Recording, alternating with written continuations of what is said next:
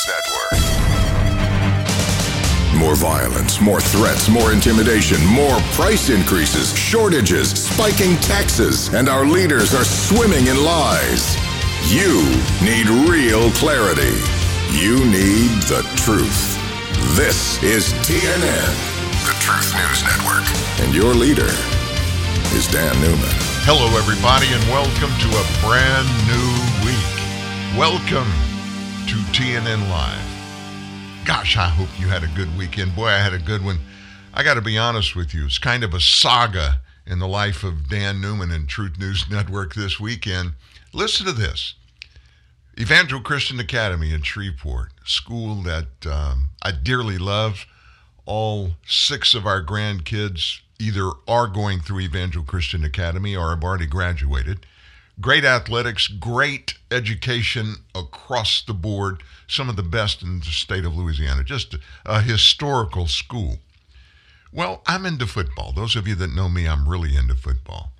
So, Evangel Christian Academy played their first regular season game and uh, played down in Geismar, Louisiana. Do you have any idea where Geismar, Louisiana is?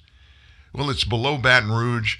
It's um, across the um, the bridge. In other words, across the Mississippi River, and uh, it's a bedroom community of Baton Rouge. And the high school is one of the most famous schools in Louisiana. Big school, 2,600 students. It's called Dutchtown, which is an interesting game. Anyway, there's a lot of historical stuff regarding athletics in Louisiana, North Louisiana versus South Louisiana, and vice versa. Well, Evangel Christian Academy has through the years been a perennial football power in the state, and not in any private school division. In the public school division, they call it the LHSAA, the Louisiana High School Athletic Association. And Evangel Christian Academy has won 14 state championships in its history, which is epic in anybody's book in the state of Louisiana, especially. A bunch of NFL stars have come out of there. But you know what's most interesting about Evangel Christian Academy? It's not its athletics. And there are lots of things to brag about about its athletics. It's not just about its education and its achievements there. Every year, rated among the top 10 or even higher of education schools based on test scores and academic competitions from around the state and other parts of the world. It's not that. It's because everything there is done based upon putting God first, the Bible, learning and practicing what Christianity is all about. And primarily, listen to this it's teaching these young men and women how to be good Americans, but how to be good Christians wait a minute, you can't do that in education here in the United States. Well, you can at Evangel Christian Academy. So, anyway, um, jumped in the car, went to Dutchtown. Now, Dutchtown is about five hours away from here. Got back into town uh, about 1.30, 2 o'clock Saturday morning. Got a couple hours of sleep and then I jumped in the car and I went to a men's conference across the border in Scottsville, Texas. Our church having a, a men's conference, a two day men's conference. And uh, I went for the opening session. Uh, my brother, Denny Duron, who's chancellor of the school and head coach, uh, we went over there and he spoke for the opening session. Then we jumped back in the car, came back to Shreveport. I dropped him off at his house and I went to my house for a couple of hours, and then we jumped back in the car and drove to DFW, Dallas Fort Worth Airport. And we flew to Modesto, California. What what's in Modesto? Boom Boom Berteau. If any of you listening are from Louisiana, you probably know the legend of Glen or Boom Boom Berteau. He's from Baton Rouge, Louisiana, was a great running back in high school. He went to Louisiana Tech, and that's where Denny Duron, our brother, was at the same time. They were both freshmen together. Denny, his first two years, played uh, played wide receiver, and then they switched him to quarterback, which is really his natural position. And he and Glen interacted not as Hey, brothers on the football team. Glen didn't like Denny. Denny was called to preach, was already preaching, an evangelist, and Glen was a heathen from South Louisiana. He called himself a Mardi Gras Christian when he got when he met Jesus, a Mardi Gras Christian. And there's a little Louisiana flavor in that. But anyway, Glen was passing on the leadership mantle of the House Modesto, which is a church that he took over 30 years ago, and it just exploded. And let me just give you an example. You can go anywhere you want to in Modesto, California, which is a city of about 150, maybe 200,000 people. Anybody, everybody knows Glen Berteau. Why is that? Because he reached that city. They have seen thousands of people come to find a personal relationship with God through 30 years.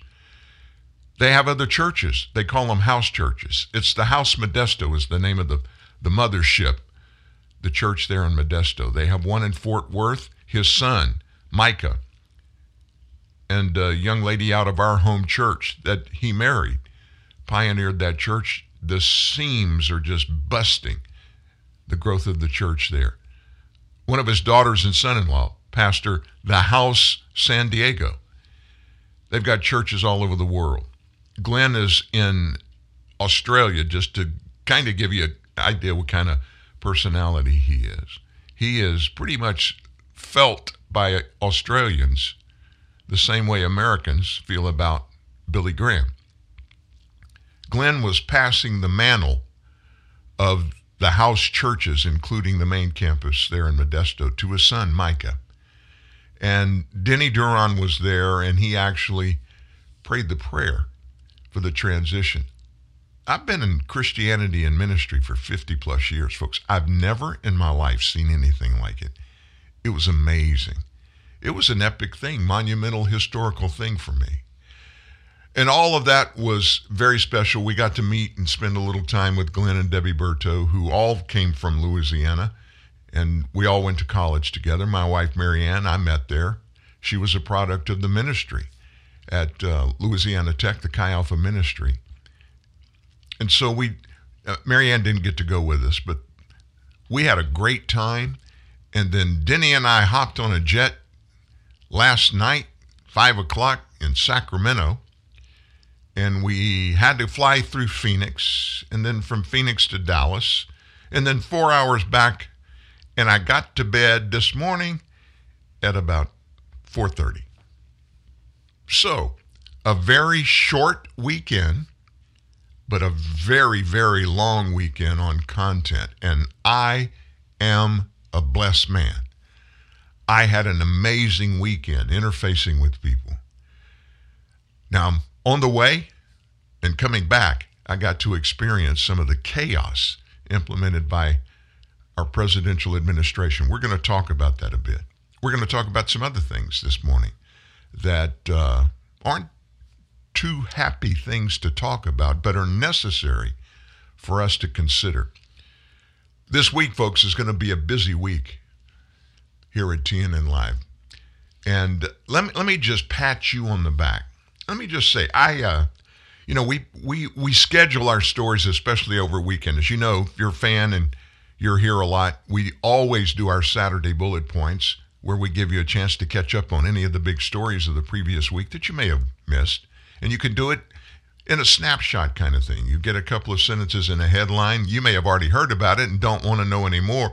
So you just skip on to the next bullet point. If you're unfamiliar or you want more details about those couple of sentences introducing a bullet point, there's a, uh, a hyperlink at the end of it, a blue arrow that you just click on, and it'll take you to a full story.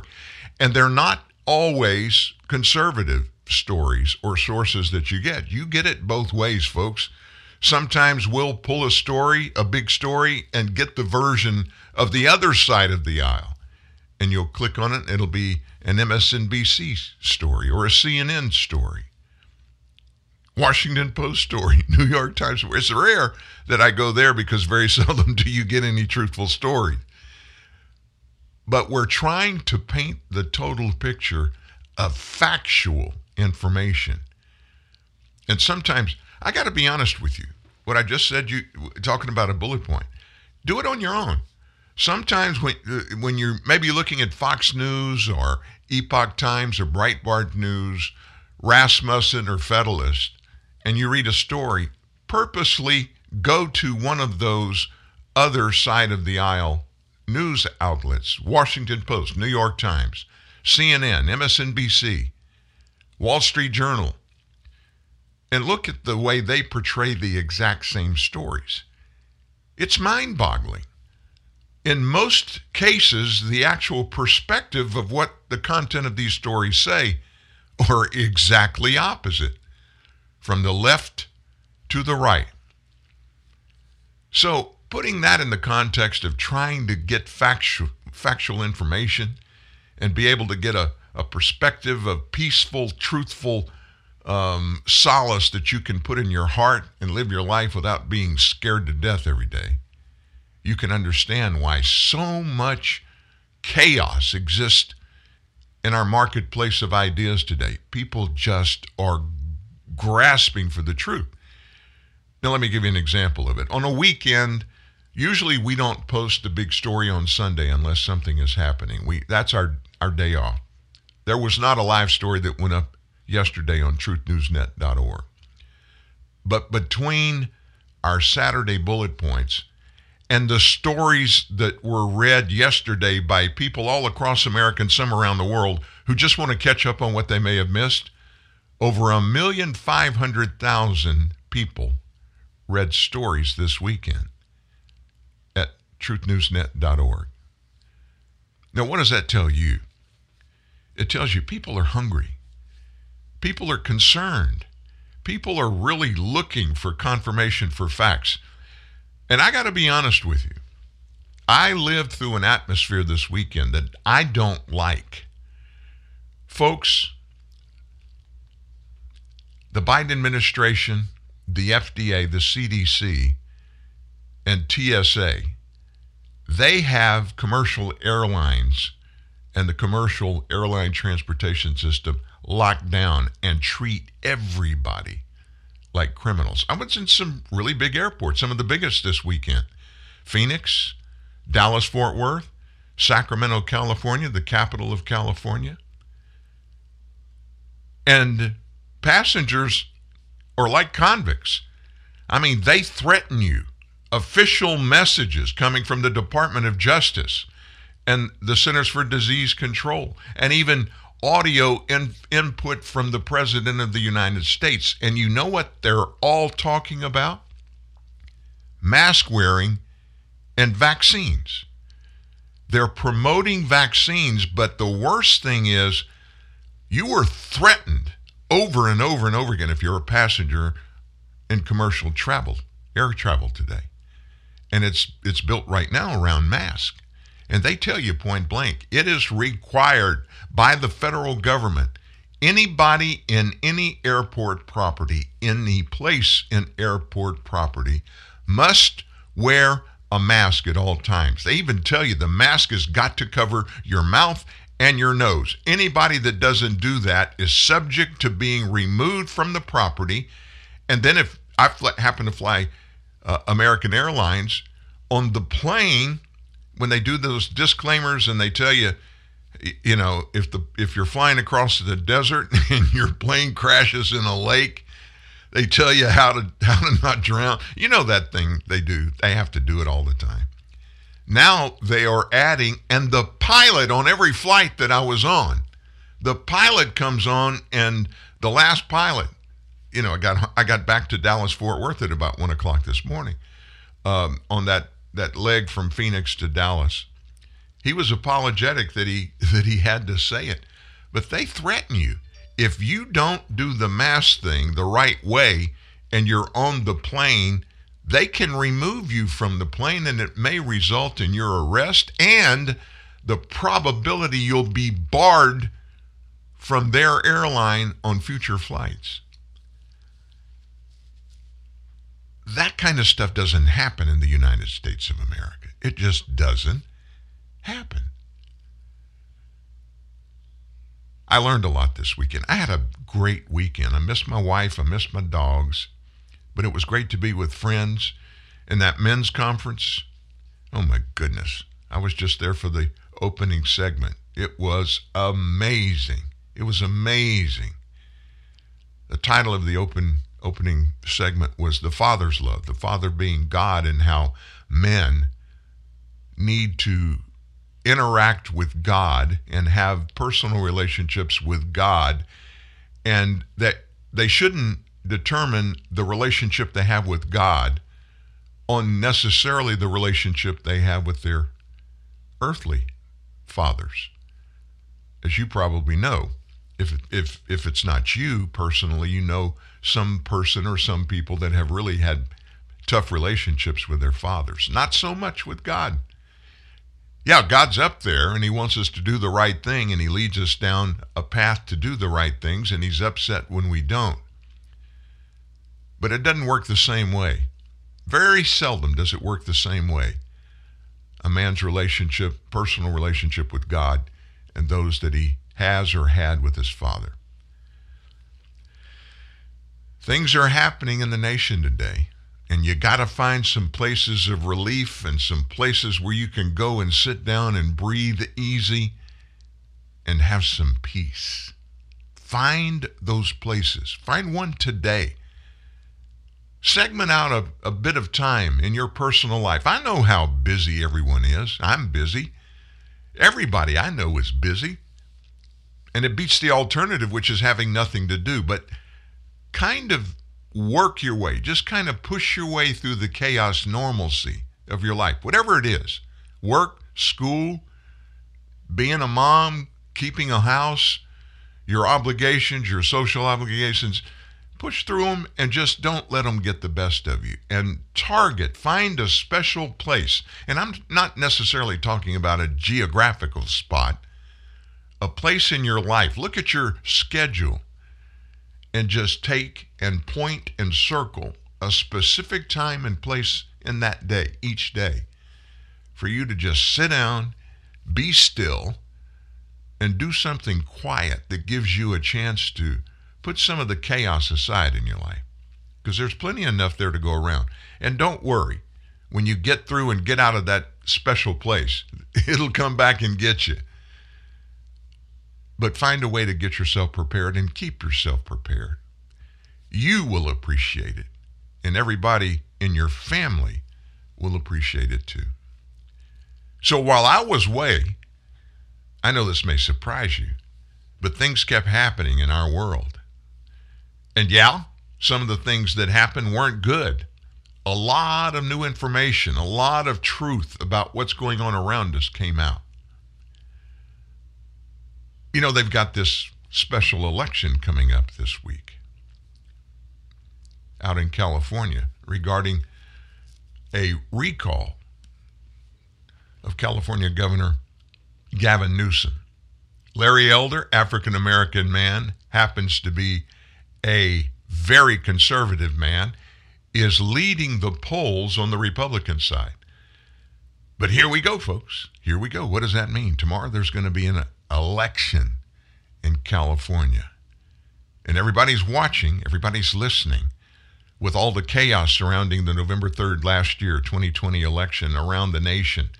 And when I say chaos, I'm talking about, I'm going to say the words, so you can cancel me if you want to. You can call me a conspirator, a conspiracy theorist if you want to, but it's facts there were amazingly large in number and volume. Call them irregularities, call them malfeasance, call them stealing. There was an amazing amount that has already been proven over and over and over again. That election in November 3rd wasn't honest and fair. Now, was all the dishonesty and the unfairness significant enough to overchange and overturn the results? We'll probably never know for sure. But that's not the point. It's real, it's out there. And our president will stand up today and he will scream in his highest voice or his lowest whisper There was no cheating in that election. Folks, there have already been dozens, dozens of people arrested, prosecuted, some are in jail. There are, in one state alone, there are 512 election fraud cases in court filed 512 in Texas alone regarding cheating in the November 3rd, 2020 election. So everybody's looking at this special election, this recall election in California, and everybody's watching and wondering. Well, let me tell you what, it's already started. It's already started. Let me give you a couple of examples. At El Camino Real Charter School in Woodland Hills, California, some voters that went in to vote early, they say they were told that computers, when they went to check in at their precinct to vote, showed them as already having voted, even though they had not. One lady named Estelle Bender, age 88, said poll workers told her and several of her friends that were with her they had already voted. She witnessed another man arguing with a poll worker over the same issue. What happened today and how shocked are you? A reporter asked her. I'm very shocked. I went to El Camino High School to vote, she said. Got there at 10:30 a.m. Gave her this ballot and she scanned and said, "You've already voted." And I said, "No, I haven't." She said, "This has been happening all morning." The man next to me was arguing the same thing at the same time. Bender filled out a provisional ballot and she left the poll feeling really angry. I saw two women walking toward me as I left and I said, Don't be surprised if they tell you you've already voted. And she said, They've already done that. If I voted, how did I vote? According to Bender, the people she knew affected by the issue were, quote, self identified Republicans. I asked the couple of young women that I talked to, and I said, Are you by any chance Republicans? And they said yes. The Los Angeles County Registrar Recorder's Office said equipment was replaced at the polling center and that provisional ballots are a fail safe option for these kinds of glitches. The voters who experienced this issue were offered and provided provisional ballots the fail-safe option to ensure no one is turned away from voting. That came from the Los Angeles County Registrar's Recorder's Office. Provisional ballots are regular ballots. And once the eligibility of the voter is verified, they're processed and counted. After troubleshooting the issue, the equipment at the locations was replaced and voting continued. Now, let me just ask you a question, just a hypothetical question. What election equipment do you think is at Los Angeles County precincts around Los Angeles County? What brand? Who provides it? Dominion. Just saying. Just saying. Uh, I'm not going to pontificate. I'm not going to say, "Ooh, this" or any of that. I'm just, I'm just, I'm just giving you a story, telling you what's happening right now in Los Angeles. It's going to be curious to watch the results of this recall of Gavin Newsom tomorrow, for a lot of reasons. But for me, principally, it's to find out if the election is fair. And I can tell you right now, there's there's there's always been more and greater and broader vote cheating in California. It's been documented. People have gone to jail. The mainstream media cover it up. It's no big deal. Ballot harvesting is the thing that they they just have practiced out there for years. And in California, their legislature made it legal to ballot harvest. Now, what's ballot harvesting? Well, they, being political hacks, and they're typically Democrats, not always, but typically, their party sends these people out into various communities, and it's usually among elderly people, many in retirement centers, um, some in minority communities, and they'll put the word out around here. If you're getting mail in ballots, hey, give us a call and let us know when you get them, and we'll come help you fill them out. So make sure you understand everything. When that happens, I mean, they'll even go door to door asking if they can come in and help you then. This has been going on for years and it's been legal. But what they do is they help you fill them out. But then they tell you, look, just to make sure your ballot is it gets to the registrar's office to make sure it gets counted.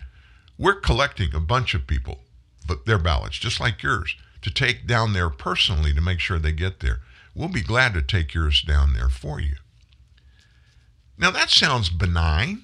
I mean, it's just doing folks that don't have the capacity or the time to get out and go vote or go cast their ballot or mail their ballot or whatever. But don't you see that process is rife for fraud? And fraud happens over and over and over. It really does. So we're going to watch closely, and we're not going to spend a lot of time when the stories start, in addition to the one we just told you about coming out. We're not going to waste a lot of your time, but we're going to kind of mark it and keep up, kind of keep a tab of those voter fraud cases that pop out of this election tomorrow. Los Angeles Times columnist Jean Guerrero yesterday on CNN said that California Republican gubernatorial candidate Larry Elder, you know, the African American man I told you who's out there. Now, think about. Let me put in context what she said. Larry Elder has a white supremacist worldview which made him a real threat to communities of color. Now, Guerrero's not a, a black woman, she's Hispanic. But let me ask you this Isn't her saying that about Larry Elder, who is black, who grew up in a poor area of Los Angeles, very poor area? And he is a conservative. He is a Republican, and it's because he chose to be so. The press in California, especially in Los Angeles County, they have painted Larry Elder, a black man, as a white supremacist. In fact, one editorial called him the black face of white supremacy. I did not know you could be a white supremacist or espouse white supremacist philosophies if you're not white. I mean, black activists tell everybody if you're not black, there's no way you can figure out and understand the problems in life that African American people go through. But yet, when you change the color, it's okay. It's okay.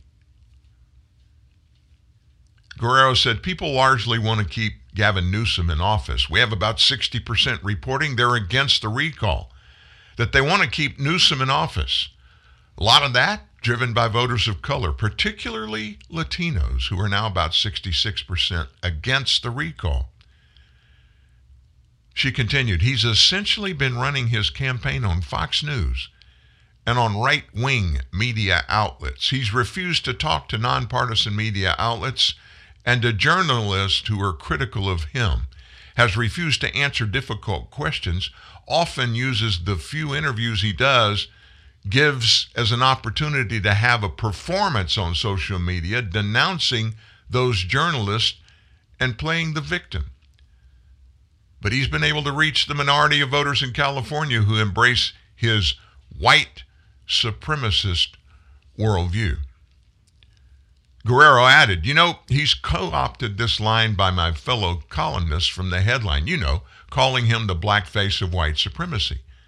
But he, Larry Elder, refuses to engage with the actual substance of our reporting. You know, the idea that his views shaped by a well known white supremacist named Jared Taylor, who he repeatedly quoted in earlier writings, that he plans to reverse all of the state's progress on immigrant rights and racial justice, and that he poses a very real threat to communities of color for all of the reasons that we've reported in the past. You know what, what the common thread in all of these television, print, internet news reports about anybody that runs for office in any state, in any community, at any level, from president on down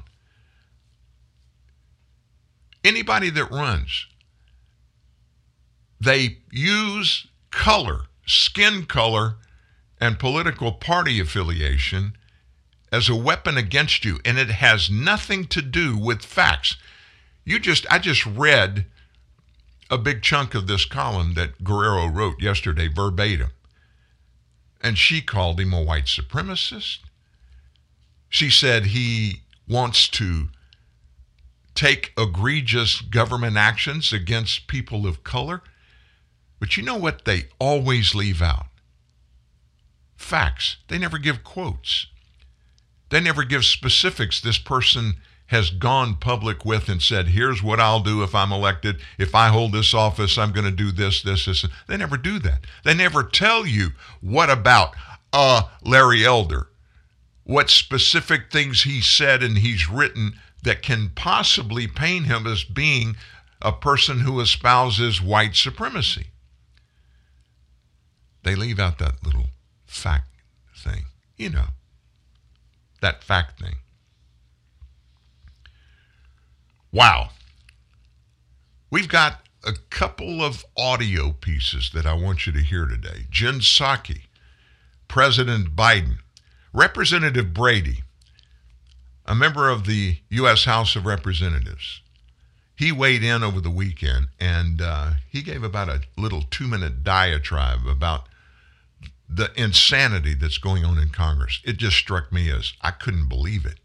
I'm going to share that with you. We're going to break into um, a, uh, a very shocking interview on one of the national talk shows over the weekend. Obama's CIA director, Barack Obama's CIA director, and he just excoriates this president. Not just for the way the withdrawal happened in Afghanistan, but what the way it happened and how it's been handled by the Biden administration in the aftermath. And we're not through it yet, folks. There are still, I guarantee you, there are hundreds of Americans that are locked up in Afghanistan, not just in Kabul, but in other places around the nation that are fighting for their lives and the lives of their family members, just trying to get out. You know, that thing, we're never going to leave an American behind in Afghanistan. Biden said it over and over and over again. They won't give us the number. The State Department won't tell us. Don't think for a second. They don't know to a person not only how many there are, but knows their names, their social security numbers, their addresses, their family members in the U.S. Just like always, they don't give us the facts. It's going to be interesting. Hey, listen, too, we want you to join us here. 866 37 Truth, 866 378 7884. Back after this, we've got meat. Yeah, that's all up. Uncertain about what you see and hear in mainstream media? Worried about getting the truth? No worries anymore. Get the truth, only the truth, at TNN, the Truth News Network, at truthnewsnet.org.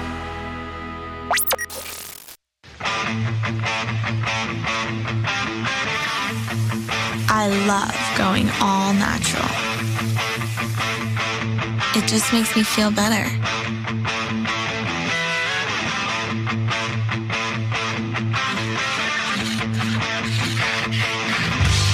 Nothing between me and my 100% all natural, juicy, grass fed beef.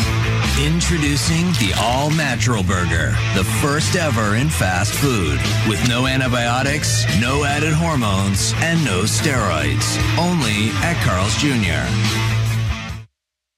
When your cable company keeps you on hold, you get angry. When you get angry, you go blow off steam. When you go blow off steam, accidents happen. When accidents happen, you get an eye patch. When you get an eye patch, people think you're tough. When people think you're tough, people want to see how tough. And when people want to see how tough, you wake up in a roadside ditch. Don't wake up in a roadside ditch. Get rid of cable and upgrade to DirecTV. Call 1 800 DirecTV. While some compromise to be nice, others aggressively hold to the truth. Guess which one we are? TNN, the Truth News Network. I, I just I just get a sense in my bones. Donald Trump's going to run for re- reelection. I, I just feel like he's going to he's going to run for that second term. A lot of people think it's a good idea. A lot of people think he shouldn't. Even a lot of Republicans say, you know what? We he he got a lot done, a lot of good stuff done, but boy, he created a lot of chaos during his administration. Maybe he just needs to step aside. Maybe he just needs to support conservative candidates around the nation and not run for office again. The book's still out. I, I do know this much about him, and I speak occasionally to some people that are very close to him, some from his administration, some still are very close to him. And uh, he wants to run. And the reason he wants to run is to fix this stuff. Folks, we all watched and saw. Forget about the fact, I, and you can't forget about it. I'll take that back. I'm not telling you to forget about it. Um, but don't let your decisions that you make, don't let them be based on the emotions of stuff. I could not stand the way President Trump communicated. I wish he never got on Twitter. I wish somebody in his administration would have been endowed to be the person that wrote the content for his tweets. But, folks, that's the way he communicated. And you know what? I, I told you about my brother, Denny Duron, pastor. He, he asked me to see if I could get a letter that he wrote into the hands of President Trump shortly after he was elected. And it was a very supportive letter saying basically, I want every person, excuse me, every person in office to be successful for the people they represent. And Mr. President, I want you to be successful. You've got great plans and ideas. I pray for you every day. But I've got fellow evangelicals that have really have been really um, they've paused in their thinking. excuse me, because of your messaging. If if you would consider to tone it down, I think these people and others like them may continue to support you, but it would sure make it easier on a lot of people if you could tone down your messaging. I know the email was open. Send it to the White House and send it. I had uh, Ivanka Trump's email address, and both of them are open. Have no idea if the president got it. There are millions of conservatives that felt that way. I get it. I was one of them. But listen to this. Do you know that there are at least 50, maybe 60, maybe 70 million Americans that when the leader of the free world gives a speech, addresses a rally, and they talk in the context of what these people communicate and how they communicate themselves every day and how others in their community, their circle of influence, communicate the same way. They identified with that. There's no question Donald Trump was and is divisive. You love him or you don't, period. That's pretty much the way it is. You for sure love the way and the things he accomplished when he was in the White House, no question about it. He did more than has any other president in my lifetime at getting things done that he, when he was campaigning, committed that he was going to do. And now Joe Biden, Joe Biden is deathly afraid of Donald Trump. You can tell it every time his name comes up. He very seldom will ever mention his name. He'll say, my predecessor, the other guy, all those kinds of things, trying to demean President Trump. But now Biden is on a tear, folks. I want you to listen to this. Uh, turn your noise around you down a little bit. He's he's talking in a crowd here, and it's a conversation. He's not giving a speech. But listen closely to President Biden address some of the things about Donald Trump in comparison to his administration, the Biden administration. And I've had that uh, one-on-one summit with Putin, and I've spoken with others. There's a lot of autocrats who truly believe that democracies can't function in the 21st century. It's not a joke.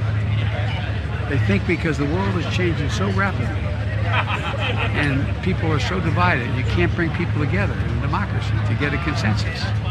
And the only ones that are going to be able to succeed are the autocrats. That's why it's so damn important. We demonstrate. Everybody says, Biden, why do you keep insisting on trying to bring the country together? That's the thing that's going to affect our well-being more than anything else how the rest of the world responds to us. Knowing that we actually can, in fact, lead by the example of our power again. I think we can do it. We've got to do it. But I'm just laying out what I think has to be done to bring this country back. You've heard me say it a thousand times. This is the most unique country in the whole damn world. We're an idea. It's an idea. It's not based on ethnicity. It's not based on geography. It's not based on religion. It's not. It's an idea. It really is. We hold these truths. I mean, we never lived up to it, but we've never walked away from it except the last previous four years. You know, I mean, but it is the, the, the kinds of things, or you know, stuff that is coming out of Florida, stuff that's coming out of, you know, Robert E. Lee had been in Afghanistan. You'd have won. No, anyway, I don't, I'm, I'm, I'm telling you too much. Come on. Come on. So you guys got a tough job, and I'm glad I don't have it. So anyway, I'm gonna. Thank you guys. Come on, you guys stay here. Thank you. That was an impromptu little get together at some public gathering, and uh, Biden used it as a, uh, uh, I don't want to say a press conference, a press briefing, but a conversation. But I want to point out a few things in what he had to say there. He talked about, met with Putin, met with Xi. You know, these are autocrats. You know what a, what an autocrat is? Let's let, let, let, let's do this. I'm just going to do something a little odd. Didn't plan on it, just thought it. But when um, when we hear the president of the United States just egregiously reaching out and attacking a previous president, which, to be honest with you, very few do that. Most presidents have enough class where uh, you, you don't come out publicly and attack your predecessor. Let me do this. I'm looking up right now the uh, definition of autocratic kind of government. Let's see. Da, da, da. There, are, I mean, there are tons of them. Okay. Autocratic, tending to impose one's will on others in an insistent or arrogant manner, domineering, pertaining to or of the nature of autocracy, absolute, holding independent and unlimited powers of government. Now, you just heard the President of the United States. He pointed to Vladimir Putin. He pointed to President Xi, Xi Jinping, in China. And he pointed to Donald Trump, autocrats. Let me ask you this. What autocratic content came out of the Trump administration? What big time, what any kind of uh, executive order or edict or something that came out of the Trump White House? Executive orders, that's kind of the way that they do most of it. Which one or ones came out of the Trump administration that changed the law, any law?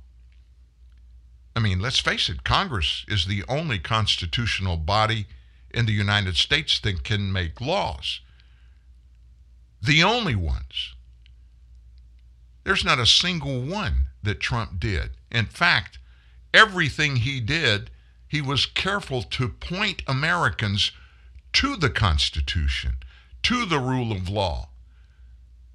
And any problem that he had with Congress, and he had a bunch, even the first two years of his administration, when he was supposed to have a united Congress where Republicans control both the House and the Senate, he couldn't get a lot done because of politics. Many of those people in D.C. that were conservatives, RINOs, Republican in name only, many of them just sat back and folded their arms and said, You got to show us you're a conservative.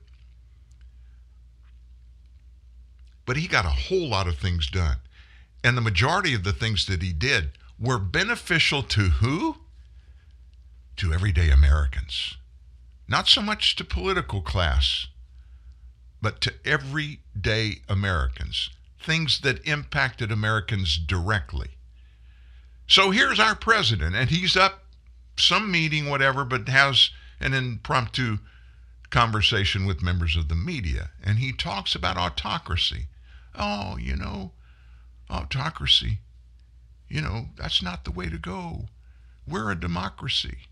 You know, you know.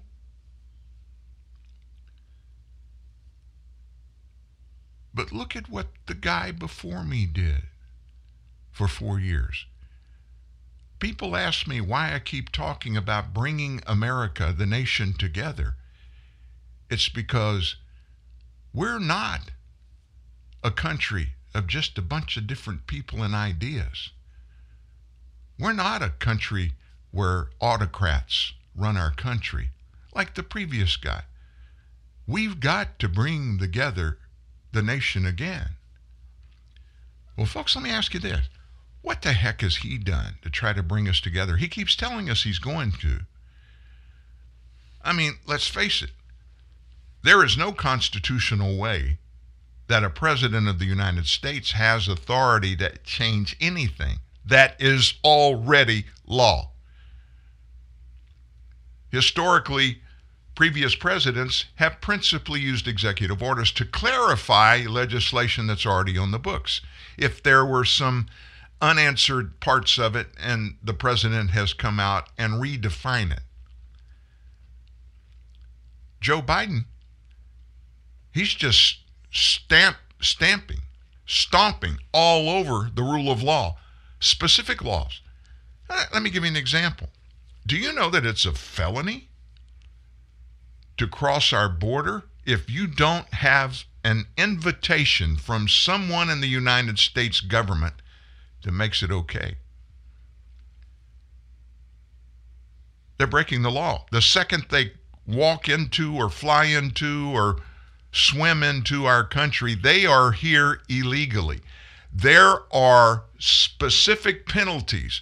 Congress passed, a Congress full of Democrats passed, defining exactly what can be done legally and also the penalties in detail for any of those acts that are taken that are illegal. This president, he's never held a single illegal.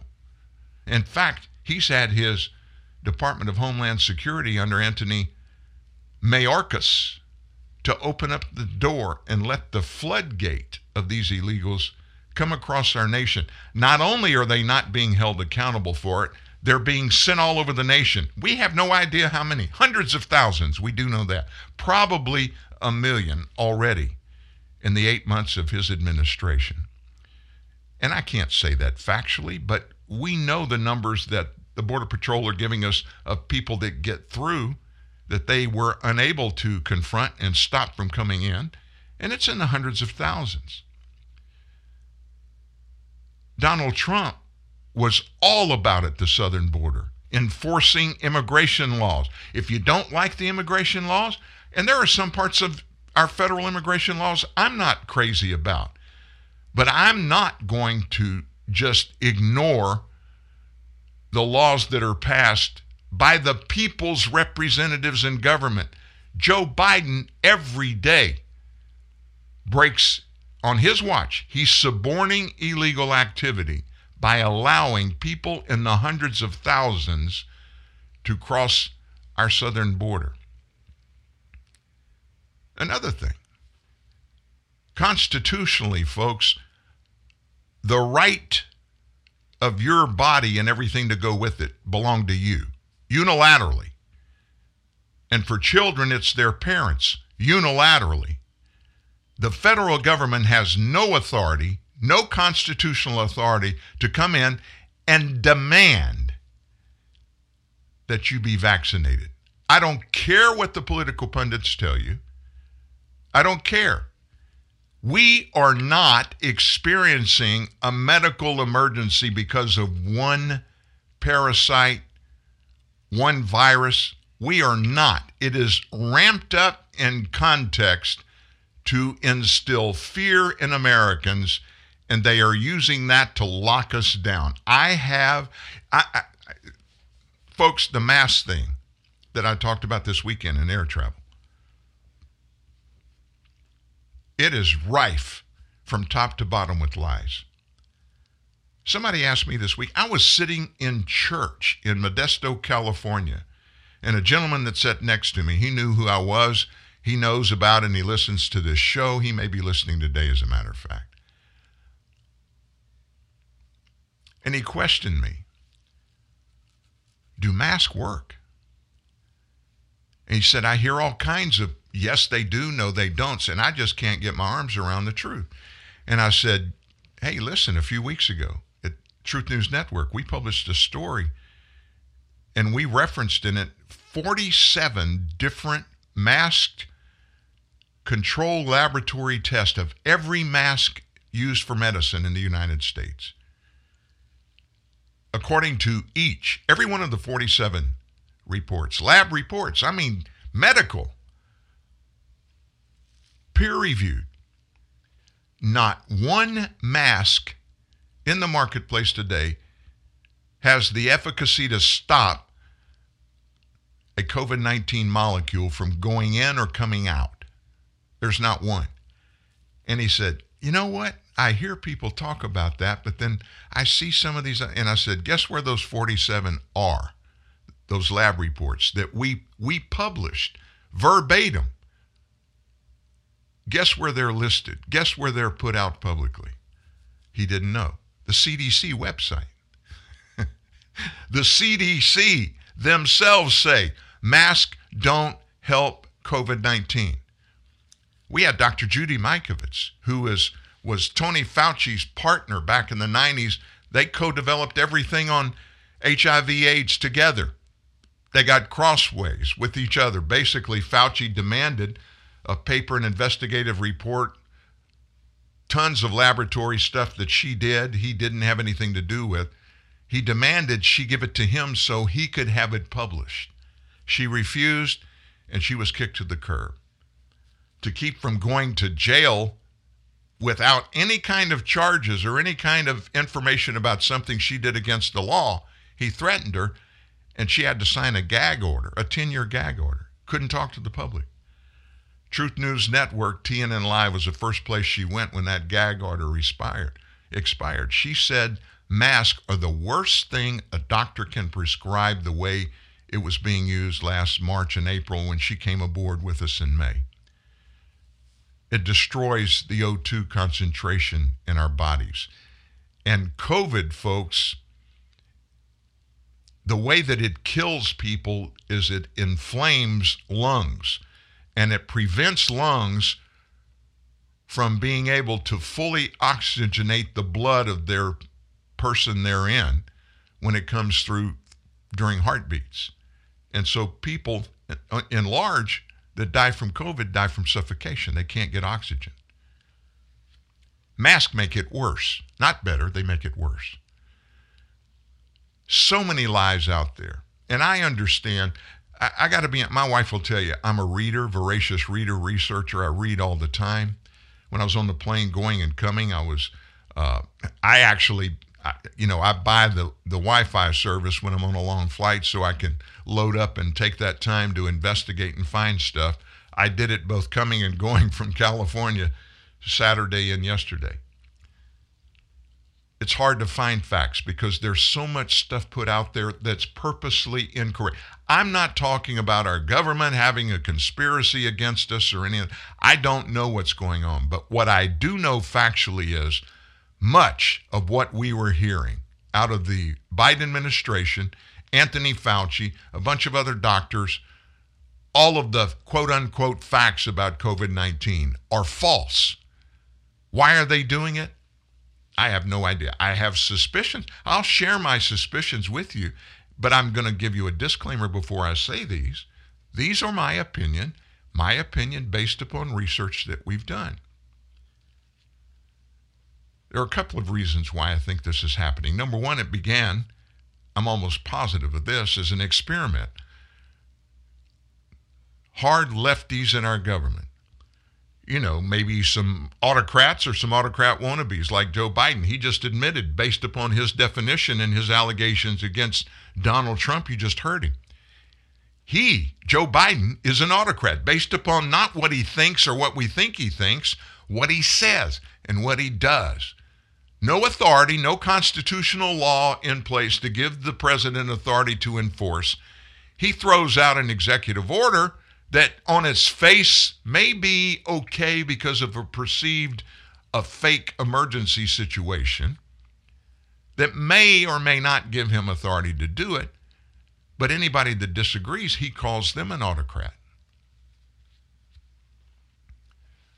I think it was an experiment to see just how far americans were willing to go to give up our rights to let this or any government control them it shocked me how quick last year we all were because of fear, because of lack of knowledge, lack of information. All of the, is it any wonder to you? Have you ever thought through all these medical experts that marched up there, that were put on the front in television national cameras day after day after day, were telling us all this stuff, like Dr. Anthony Fauci?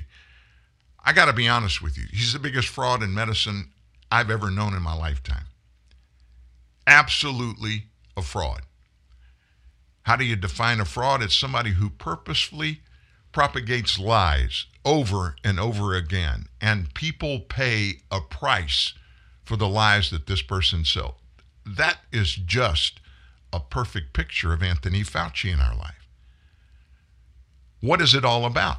Well, power's one thing, money's something else. Money is something else. I let, let, let, me let me let me just see something here. Let me see if I added this this story for the day because Fauci yesterday on one of the the uh, uh, yeah. Listen to this. Anthony Fauci. Now this is the guy, the guru. He's the number one guy even though he's not the head of the CDC. He's the head of that little department under the CDC, the one that spends billions of taxpayer dollars on research and stuff like that around the world. Listen to what he said yesterday. I would support, he said, if you want to get on a plane and travel with other people, you should be vaccinated. He said that yesterday during an interview with the Skimm's podcast, which was taped Friday and it was released yesterday. Fauci's backing of a travel vaccine mandate comes after Representative Don Beyer, who's a Democrat from Virginia, introduced a bill last Thursday that calls for all airline and train passengers in the U.S. to show proof of vaccination or a present negative COVID 19 test in order to get on the plane or the train. The legislation that's proposed is called the Safe Travel Act. It advocates for all travelers on Amtrak, commercial airlines to be vaccinated against COVID or provide a negative COVID test taken within 72 hours of traveling. It also seeks to require all employees, contractors, subcontractors of Amtrak, commercial airlines, either show proof of a completed vaccination series or present a negative COVID 19 test at least once every week. Now that's Fauci. Now, let me just throw out my number two reason that I believe the government has facilitated this craziness, lockdown attitude regarding COVID 19. My opinion again. Why would Fauci come back with all of the question marks in the air about these vaccines?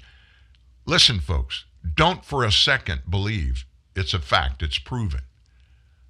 I'll give you a reason for that, another reason for that in just a second. But let me go back to why I think they're doing it, the principal reasons. Why would he come back and want everybody that flies to be under a mandatory vaccine executive order?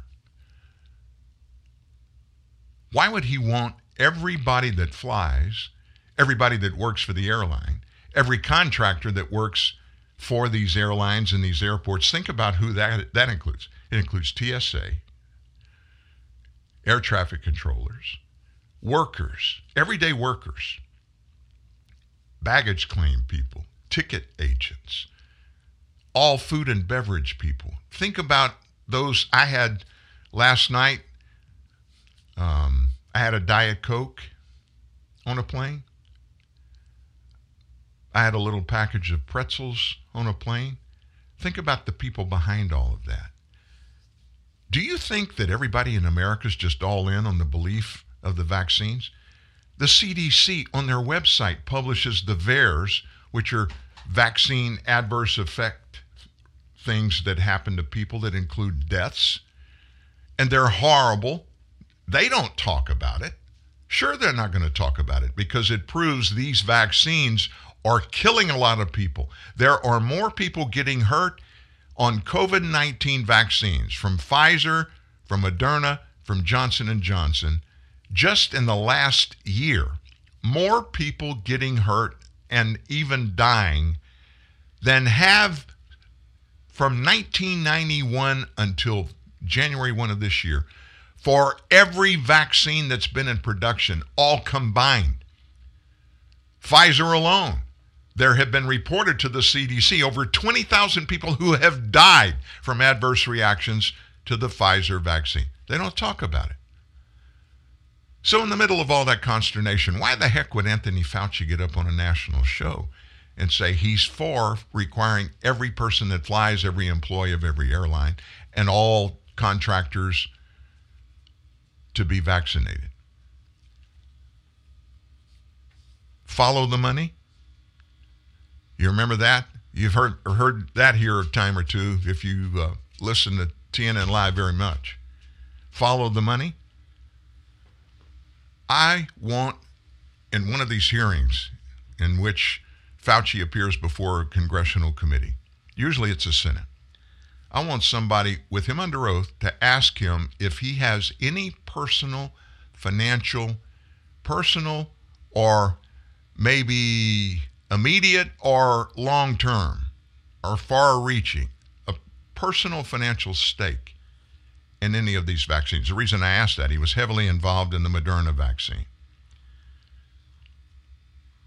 Follow the money. That's number two. What was the thing I was going to tell you about? Dadgummit? Am I supposed to be able to say dadgummit? Is that a bad thing to say? I don't know. We're going to take our second break. I'm going to uh, during the break. I'm going to figure out what it was that I was going to tell you. It's very important. I know. Hold on. Back after this. Hi, it's Jamie, Progressive's Employee of the Month, two months in a row. Leave a message at the. Hi, Jamie. It's me, Jamie. I just had a new idea for our song about the Name Your Price tool. So when it's like, tell us what you want to pay, hey, hey, hey, and the trombone goes blah, blah, blah, and you say, we'll help you find coverage options to fit your budget. Then we just all do finger snaps while a choir goes, statements coming at ya, statements coming at ya. Yes? No? Maybe? Anyway, see your practice tonight. I got new lyrics for the rap break. Progressive Casualty Insurance Company and affiliates. Price and coverage match limited by state law. When it comes to online meetings, you're crushing it. But if you want to crush something that's a little more fun, why not play Best Fiends, the five star rated puzzle game? Best Fiends is loaded with challenging puzzles that are so much fun, and you're never accidentally on mute. So take a stress break with the cutest characters on the planet and download Best Fiends for free from the App Store or Google Play. That's friends without the R. Best Fiends. Play Best Fiends.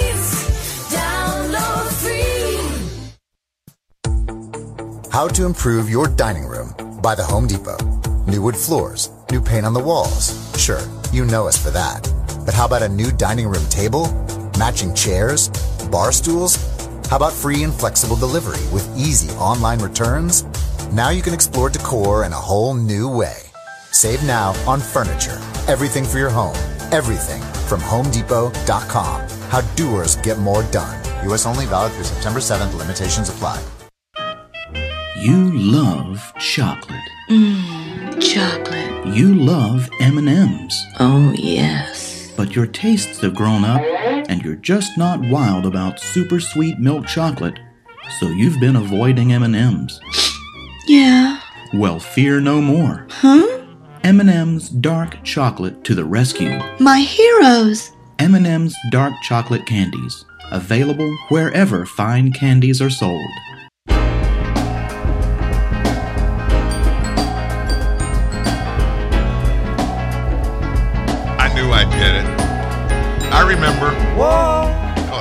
Good song. Mercy, mercy. Let's listen to a little bit of that. That's a.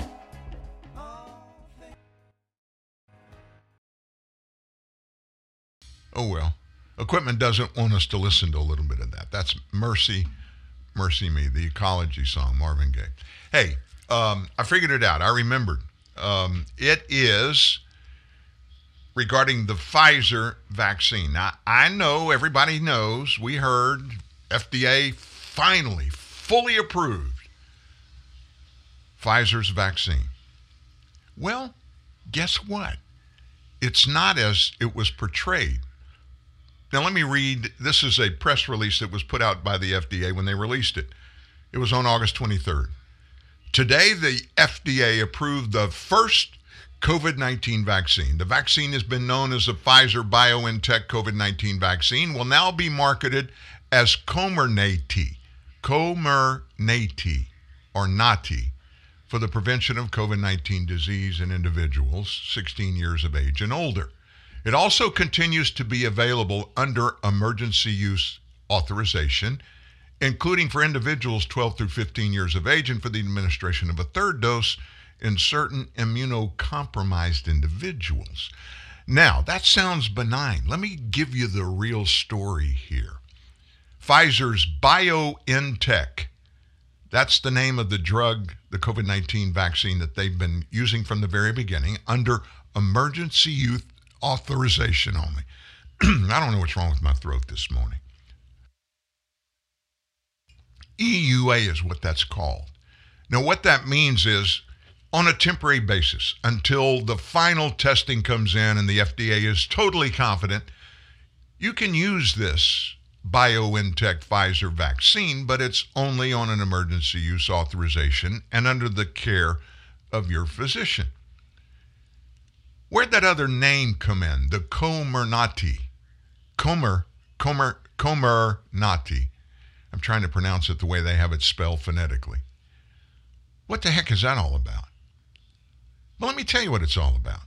The Comirnaty is a second side by side drug that Pfizer has been in laboratories getting ready to be introduced to the FDA, get their approval, and go to the marketplace for marketing it. So the FDA fully approved the Comirnaty drug, fully approved. And they said in this, you heard me read it to you, the BioNTech COVID 19 vaccine will continue to be used,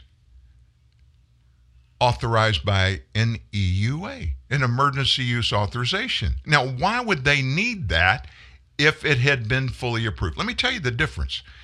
And you know that thing I tell you, follow the money? This is another example of it.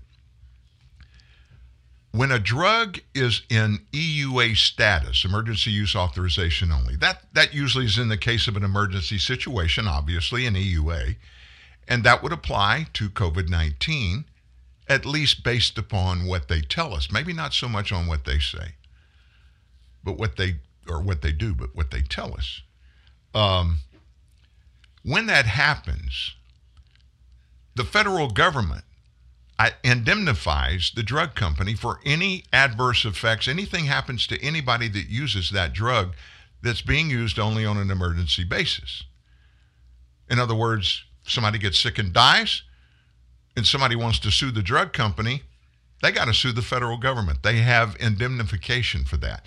But immediately when a drug is taking out of the EUA status and is fully approved and on the marketplace, authorized by the FDA, then the drug company is liable for all things that happen bad because of something about their drug. So you're putting two and two together? They kept the BioNTech COVID 19 vaccine in EUA Comirnaty is approved, fully approved by the FDA. But guess what? You can't buy Comirnaty. It's not even being distributed yet. It's not out.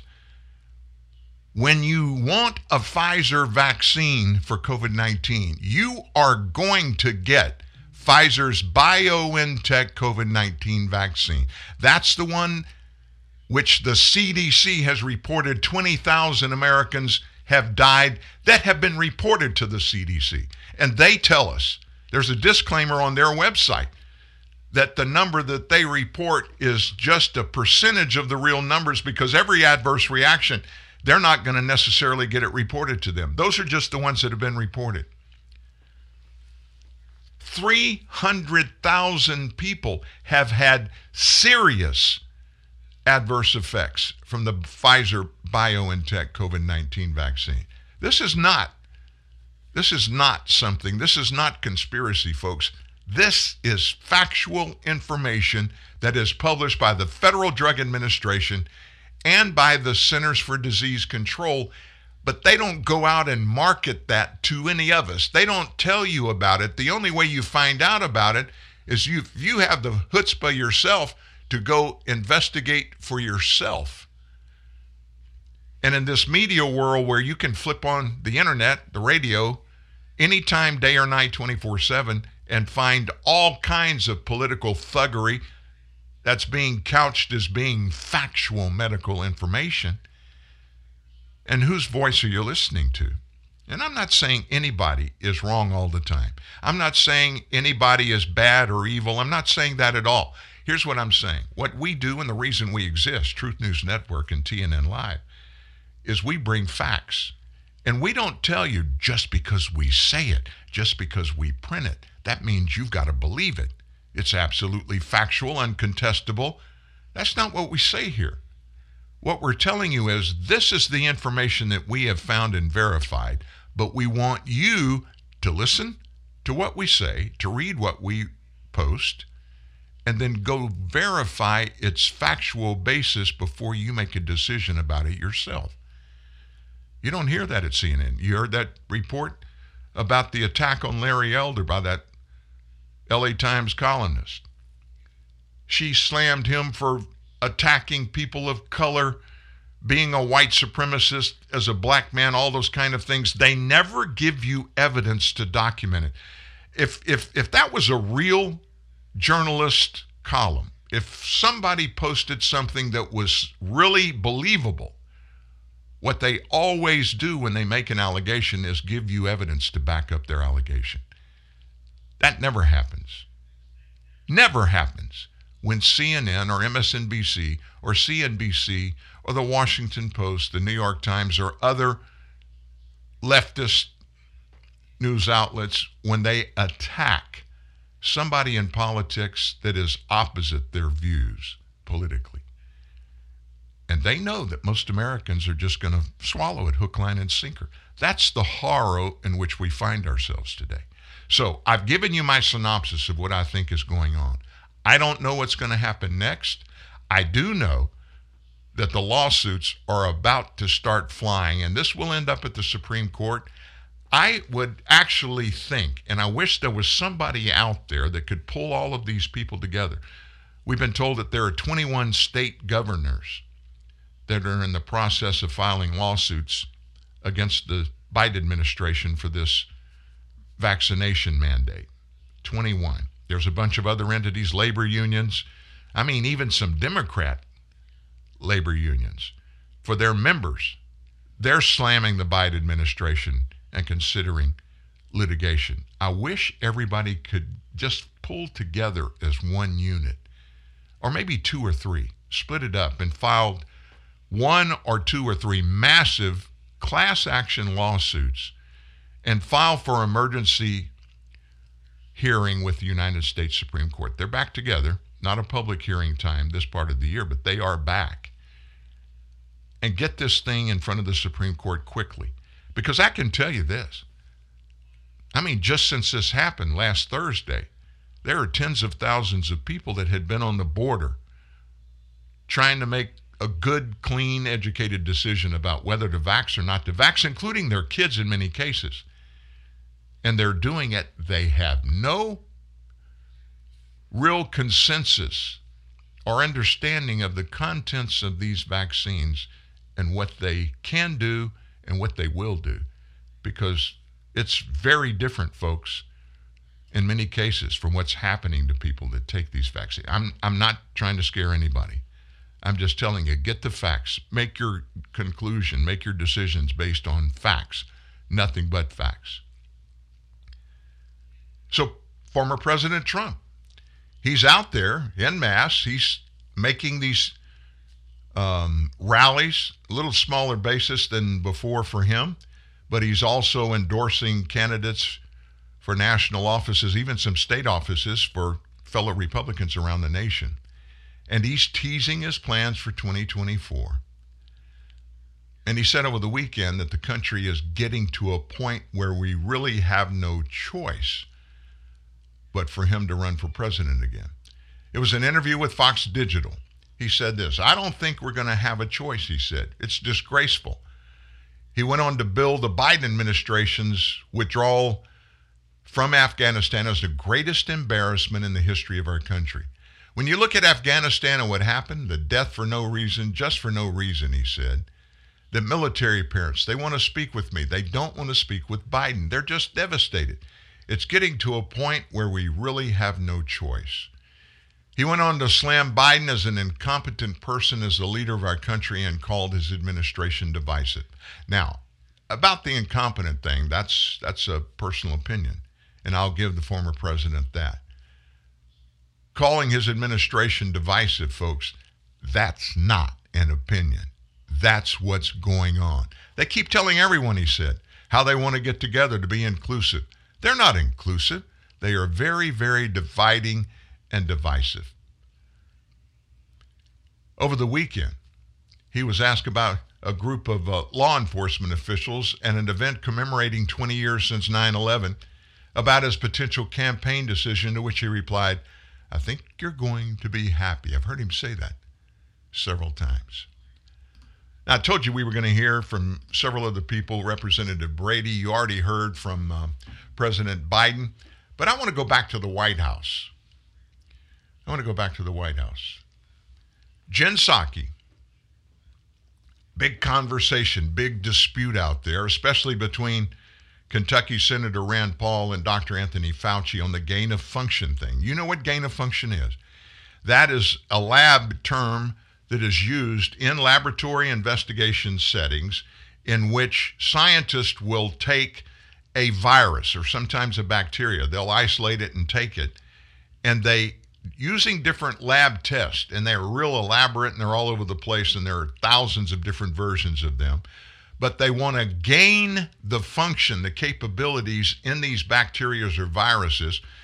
And why they do that, they tell us, is if that virus or bacteria it gets released in the world and it begins to impact people, how we can fight it, how if it does get strong enough, and, and viruses and bacteria, as you know, they morph, they become more difficult. They do it because it is a um, it's a self maintenance thing. When they're attacked with medicine, they don't just go away. They're going to try to fight for their survival. How do they do that? Sometimes they morph into second and third and fourth versions. That's why you have five or six or seven different versions of flu vaccines. They morph, and so they recreate or manipulate an existing antibody that they use in medicine to make it different to attack the new version.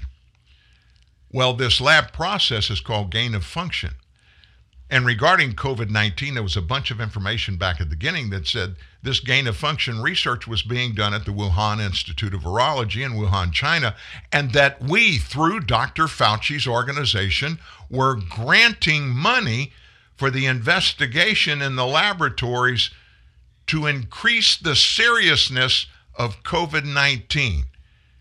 And there are all kinds of people out there, very, very informed people. One one Chinese scientist that was there that has come forward, came to the United States, scared for her life, but she's come forward and said that's exactly what was going on. It's illegal.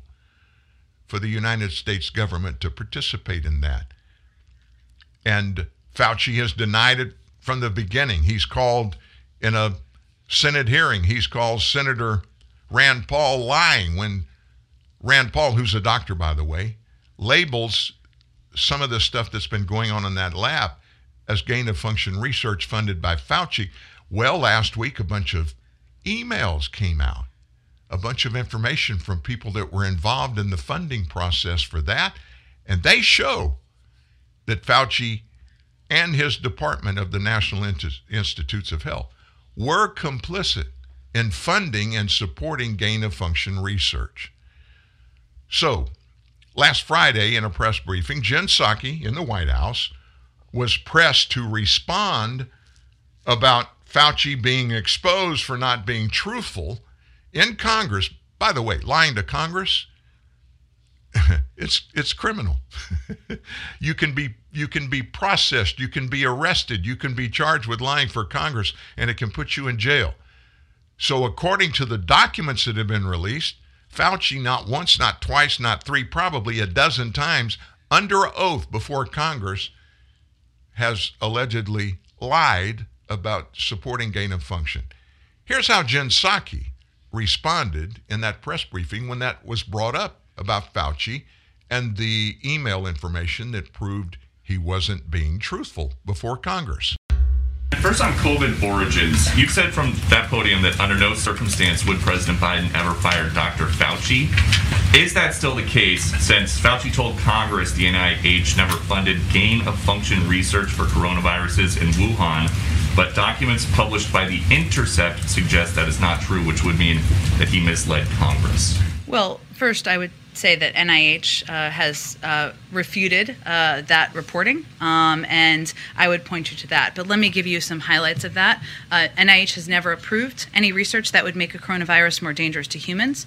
I'm reminded that there are previous and different coronaviruses than the existing one we're battling. And the body of science produced by this research demonstrates that the bat coronavirus sequences published from that work, uh, NIH supported, were not uh, COVID, the, the strain, COVID 2 strain. Uh, so what he said was correct. So his job is safe. Correct. Circle back. Circle back Psaki. When she was asked the question, she didn't have a real answer. What did she do? She grabbed that notebook and she pulled it over to the canned answer. She had prepared or had some of her staff re- prepare. Oh, you're going to be asked about Fauci and he's lying in the emails or whatever, so you got to come up with a standard answer. Did you notice? She never said it didn't happen. She said the National Institutes of Health have never funded research for gain of function for COVID 19. Now, here's the way those grants work the NIH will give a medical grant, they give out hundreds of them every year. Laboratories, most of them are to university uh, laboratories across the United States. University of Texas has a massive one. University of North Carolina, Chapel Hill, another one. Give them grants for scientists within those labs to work on medical stuff of all kinds. I mean, it's millions of dollars. It's come to light in the last six months, by the way, that the Chinese government has been giving these grants to United States medical university projects. That's a little bit spooky to me, should be to every American. So, what she did was she tried to negate it, but in doing that, all she did was diminish it. There was no refutation that it didn't happen. In fact, we have documentation that shows the NIH made grants and they did not go directly to the Wuhan Institute of Virology, but an interim not for profit that is known that is known for being go betweens on some of these grants and medical research at the Wuhan Institute of Virology. We know factually, and he, Fauci, would not negate that some of this grant money went to the Wuhan Institute of Virology, but what he refutes is that it explicitly went for gain of function research regarding COVID 19. Boy, they tiptoe around they'll never come out and just say, refute it. You know, answer this question yes or no. And they always answer with somehow getting away with most of the time, maybe, or maybe not. That's the answer they come up with. Did you hear over the weekend what's happening up in New York? This one blows my mind, but this is just the beginning of this. It's going to get much, much worse. A hospital in upstate New York. Guess what they did? They put a hold, a 100% hold on delivering babies. Now, how does a hospital do that? I don't know, but the reason they did it was too many of their workers in its maternity unit just left the hospital. They resigned over the COVID 19 vaccine mandate. Lewis County General Hospital is forced to temporarily stop all baby deliveries after September 24th due to the staff's refusal to get vaccinated. So far, six employees in the hospital's maternity ward have chosen to resign instead of getting the vaccine. Another seven are undecided.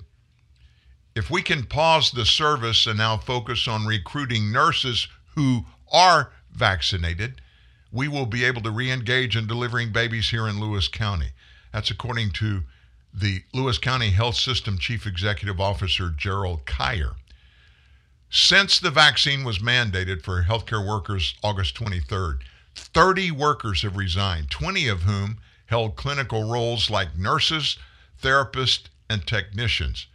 While 464 of the hospital's workers have been vaccinated, 165 others have yet to receive the vaccine. It's just a crazy time, he said, emphasizing the hospital will not be shutting down services. It's not just LCHS centric, specific to this hospital.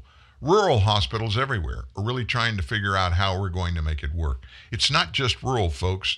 Around the nation, the media won't report on this, but reports are big hospitals, little hospitals, country hospitals, big city hospitals, up to 40% of the frontline healthcare workers, that would be doctors, technicians, but principally nurses, are refusing to take the vaccine. Now, why, why so many, you ask?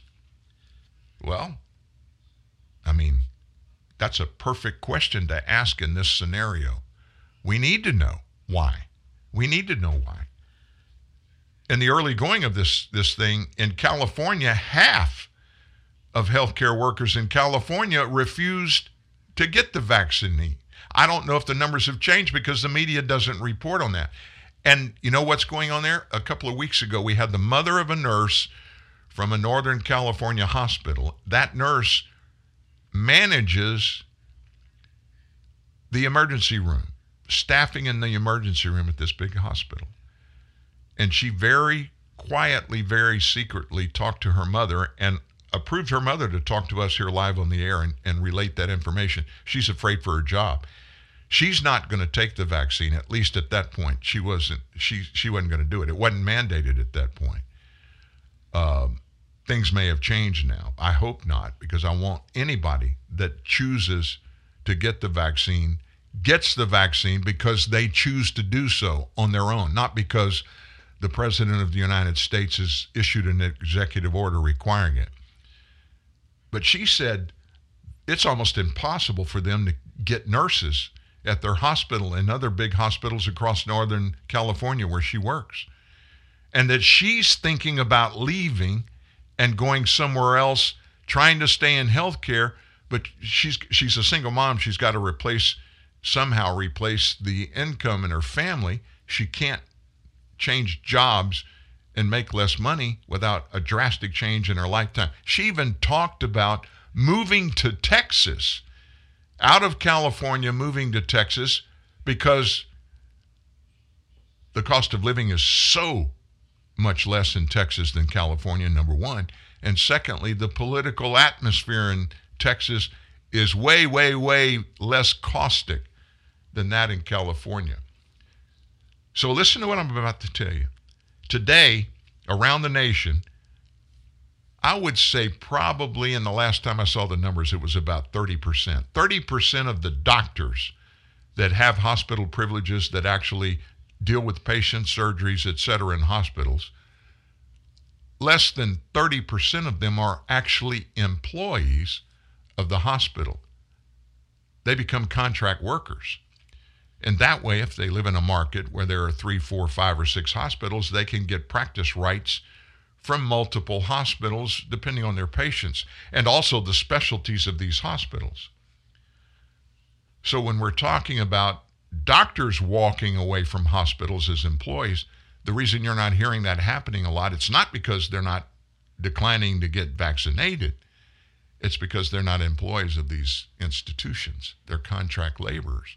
Now, we're going to watch as the numbers change there because the executive order, Joe Biden said, it's for contractors as well as employees of all private and federal corporations. We've just seen the beginning of this, folks. And do you know that right now, every day in France, mainstream media won't cover it very much, but tens of thousands of Parisians are in the streets fighting. I mean, literally fighting. I'm talking about physically fighting over the coronavirus vaccine passports that are required in France. And it's not just the passport. Of course, they're fighting the passport because they don't want to get vaccinated. We're in interesting days. Now, how about normal everyday politics? You know, things like Congress, legislation, spending money. What about the big $3.5 trillion bonanza, a reconciliation bill that Chuck Schumer and Nancy Pelosi put together as a way to pass uh, this massive spending bill without any support from Republicans in the House or the Senate? Well, as you know, the House has a little bit of a Democrat majority. Not much. I think it's six votes out of 435. Six more Democrats than there are Republicans. So any piece of legislation that comes through, Nancy Pelosi has got to keep all of the Democrats in in the game, the Democrat game, because if she loses one or two, sometimes she's not going to get a piece of legislation passed. Over in the Senate, however, amazingly, there's a 50 50 split. Exactly 100 senators, 50 Democrats, 50 Republicans. Right now, if there's a tie on anything, the president of the Senate, who happens to be the sitting vice president, whoever that is, will cast the deciding vote. That's Kamala Harris, a Democrat. So any 50 50 split, it's obviously going to come down on the side of the Democrats. So what the GOP has to do is find one or two or three or four Democrats to steal away on any contentious piece of legislation. And obviously, a $3.5 trillion reconciliation spending bill that's full of, I don't even want to call it pork, but it's full of wasteful money and billions of dollars being paid to certain causes and certain entities for the benefits of these Democrat members of the House and the Senate. One of those that um, has more than pretty much any other senator, Democrat in the Senate, that has been movable on some of these more conservative pieces of legislation is Senator Joe Manchin, a Democrat from West Virginia. He's been on the fence about this. He said yesterday he's not going to vote in favor of that $3.5 trillion budget reconciliation package. And it shocked a lot of people, but I think Nancy Pelosi and Chuck Schumer, they felt like they could keep Manchin. In fact, they actually have said so publicly that they're going to get him to vote their way. In fact, Joe Biden even mentioned it over the weekend. So yesterday, Manchin was on CNN's State of the Union.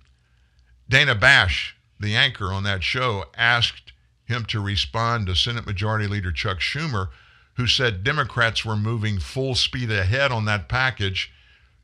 And if, even though Manchin has previously called for a pause, Manchin sits on that very important Senate Appropriations Committee. He said his main issue with the package is the price tag.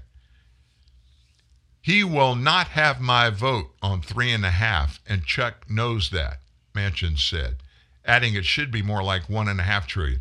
Yeah, let's cut it down. You know, way too much, three and a half. Let's only do one and a half trillion dollars. That's bad enough, folks. It's not going to be three and a half, Manchin said, I can assure you. He said the bill that the Democrats should be focused on is the $1.2 trillion bipartisan infrastructure bill that passed in the Senate already and is sitting over at the House for action in the House of Representatives. Nancy Pelosi, Speaker of the Speaker of the House, won't let it come before the House to be debated. Pelosi said a vote on that bill would be held on September 27th, but progressives have threatened to vote against it if the reconciliation bill is held up in the Senate. Manchin said there's no way the reconciliation will pass this month. He said progressives are making a big mistake if they follow through on their threat. They got to do what they got to do, he said. And if they play politics with the needs of America, I can tell you, Americans will recall. They will recall. I just respectfully disagree with Bernie, Manchin said. That's Bernie Sanders. I've never seen this in legislation. I never thought the purposes of the progress we make in legislation was basically to hold one hostage over the other. Bernie Sanders, senator from Vermont, very, very far, far left. I mean, he's socialist and he's proud of it. He appeared later on the same show. He fired back saying the real question is whether it is appropriate for one person to destroy two pieces of legislation. Now, what happened to Joe Biden, Mr. I want to bring America together? Over the weekend, you heard him right here just a little bit ago, 10 minutes ago, say, People say, why do you keep talking about bringing us together? He said, that's because that's what we have to do. We can do it. We can do it. But yet, he publicly demeans and talks bad about anybody that disagrees with him. Folks, that's part of the definition of autocracy, of an author- authoritarian. An authoritarian is somebody who just disdains, doesn't even consider the opinions of anybody else that work with that person or work for that person or who that person works for, like a president of the United States. And they just demand total authority over every decision that is made. Total authority. And that's what Joe Biden is doing. Bernie Sanders is blasting Joe Manchin for standing up for guess who? The people of West Virginia who he elected. West Virginia, there were hardly any Democrats that voted for Joe Biden. There are hardly any Democrats in the state of West Virginia. Joe Manchin is a Democrat senator. He's been elected and reelected not because of his party affiliation, but because of what he has done when he's in Congress. Budget reconciliation rules. That's what this $3.5 trillion thing was put up for. It prevents Republicans from filibustering the $3.5 trillion bill. So Democrats only need a simple majority to pass it. So with that 50 50 Senate, Democrats need every senator in their party to vote yes. With Kamala Harris, if she shows up, I'm sure she will for that because that, that gives that gives her a lot of TV time. She gets to do some interviews. She's been gone, not even around, since this Afghanistan thing started. And speaking of the filibuster, let me. T- I, I don't want to. I don't want to diminish anybody by thinking you may not know or understand the filibuster, but for those of you who don't, here's what it is. That was implemented by the Senate. It's in Senate rules. And what it was implemented for was to protect the senators in the minority on any major piece of legislation so that one party that has a majority can't just blow through everybody on the other side what they think and, and what the people they represent think about any piece of legislation. And so what it means is if they filibuster, it takes two thirds vote to be able to even bring a piece of legislation before the Senate for debate and then to get cloture so they can have a vote on it. Two thirds. And I mean, when they if if you have the ability to filibuster, basically what that means is the minority party is going to be able to stop any piece of legislation from going forward. Reconciliation is a process that the Senate parliamentarian, who is nonpartisan supposedly, has to analyze it and see if that particular piece of legislation falls within the guidelines for a piece of legislation that can possibly, by the way the rules are written, and they are legally binding, folks, to be discussed or even brought to the floor without using the filibuster. And this particular $3.5 trillion piece of legislation was considered by the Senate parliamentarian to fall within those processes so that it will only take a 50 50 vote to get it done. Because if they get 50 Democrats to vote for it, it's going to pass.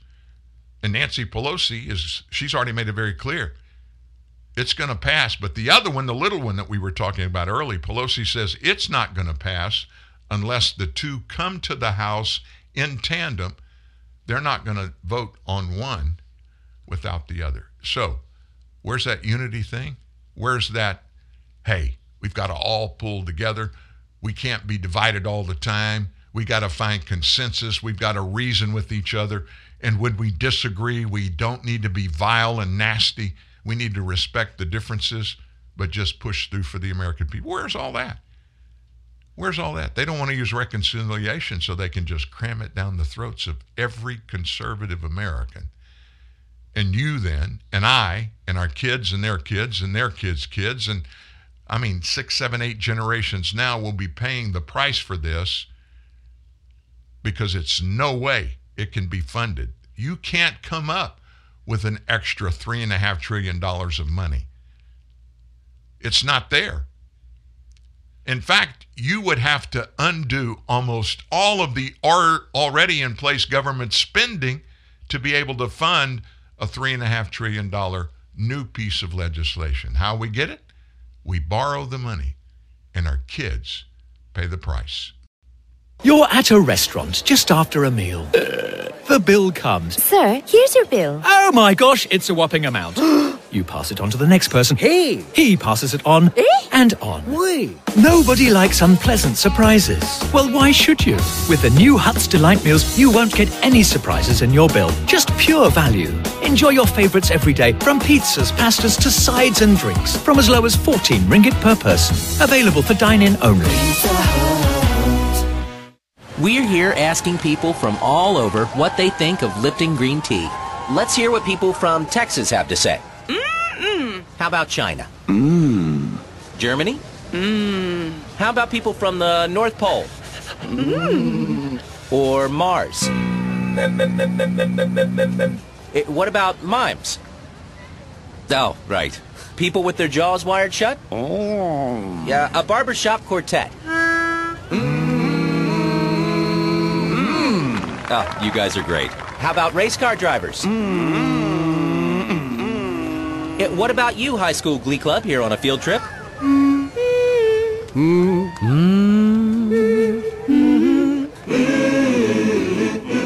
Well, that settles it. It sounds like everyone loves the taste of Lipton green tea. With its protective antioxidants from real tea, it's not just good for you, it's mmm to you. Lipton tea can do that. Hi, Tom Bodett. Motel 6's new improved website lets you book a room and save more for what you travel for faster than ever. Even faster than you can find your keys, which you swore were right on the little hooky thing by the garage door where they always are, and we can land a robot on a comet, but we can't keep keys from disappearing. Oh, here they are. Left them in my jacket. Don't you hate that? I'm Tom Bodett for the new improved Motel6.com, and we'll leave the light on for you.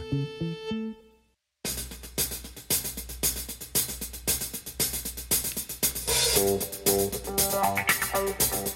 you remember that movie? Shaft. Remember the song? I'm talking about Shaft. Boy, music changes through the years, hasn't it? Wow.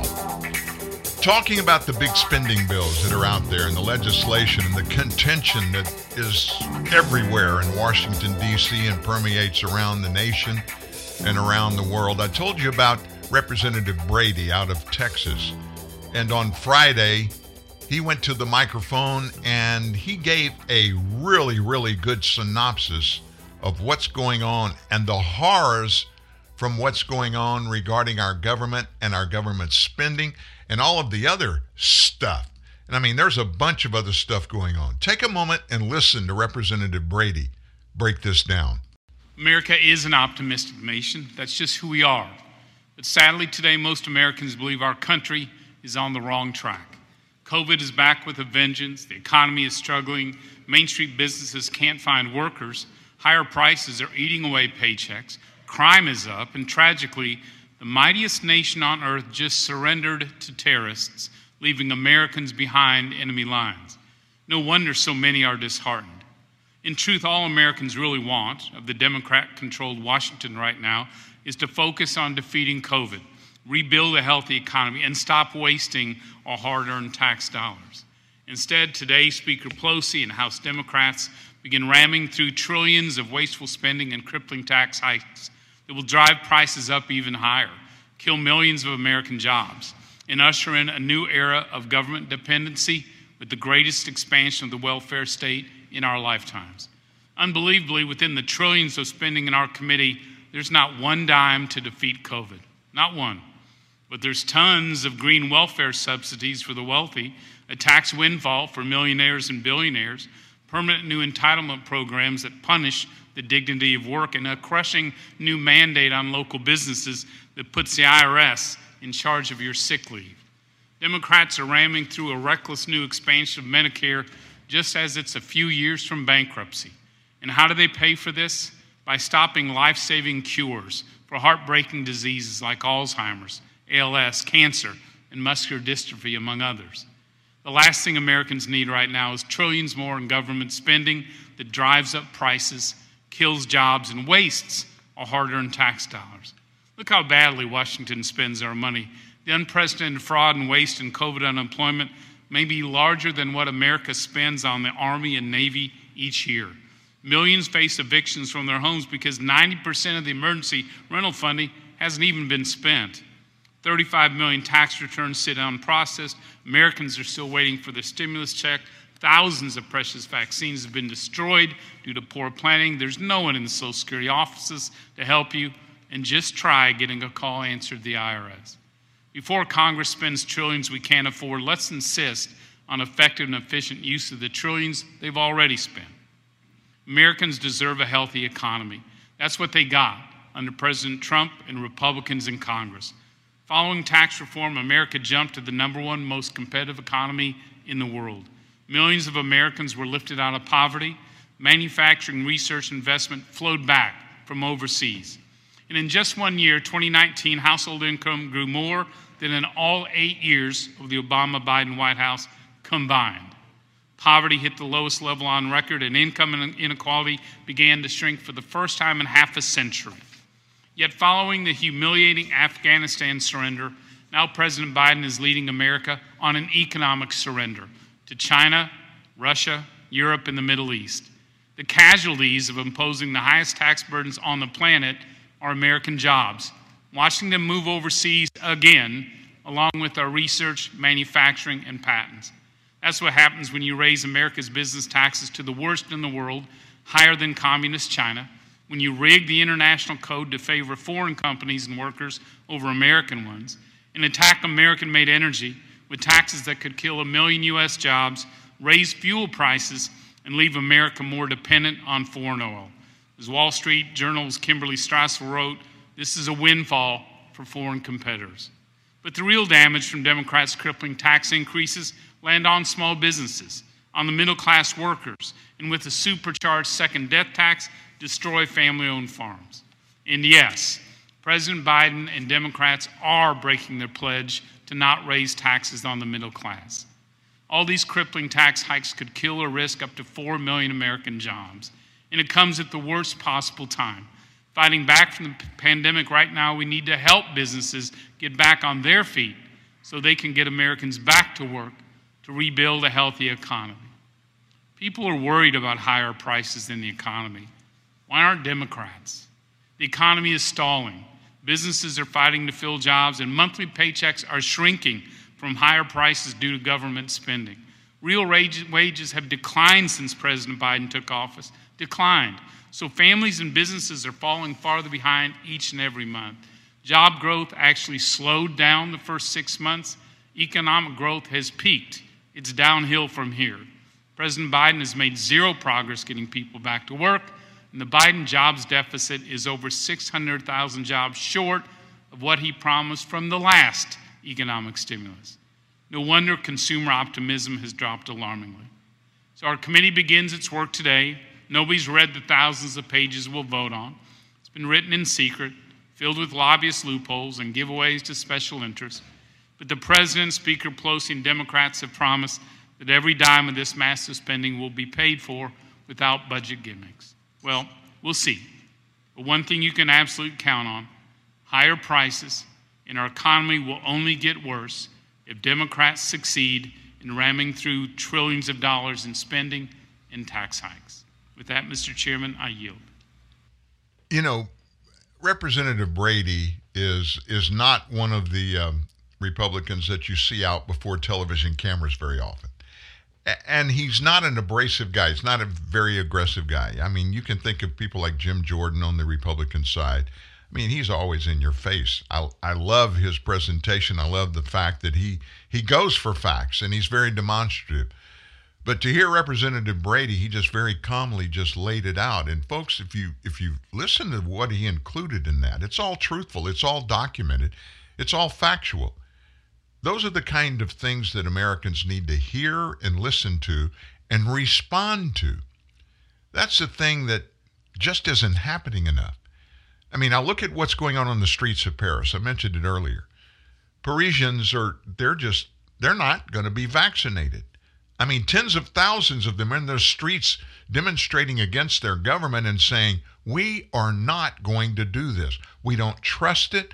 We hear too many bad things that are documented that are adverse reactions to these vaccinations that in many cases are killing people." If we don't want it, whatever happened here in the United States to my body, my choice, Oh, you can't talk about that when it comes to mandatory vaccinations. That's about abortion. We want to hang on to that when it comes to we want to slaughter babies, as many of them as we can. We want to go after the state of Texas and just destroy them. The U.S. Department of Justice just came out and screamed and hollered. They said we're going to we're to sue the state of Texas because that's unconstitutional what their law said. Well, it's not. Now, I'm not a member of the Supreme Court. I'm not an attorney, but I can read the Constitution. I have many times. Do you know there is not one word, not one word that even sounds like abortion in the United States Constitution? I bet you didn't even know that. We just assume because we've been told by the left for generations, women now, because of Roe v. Wade, that legalized abortion. It's not even mentioned in Roe v. Wade.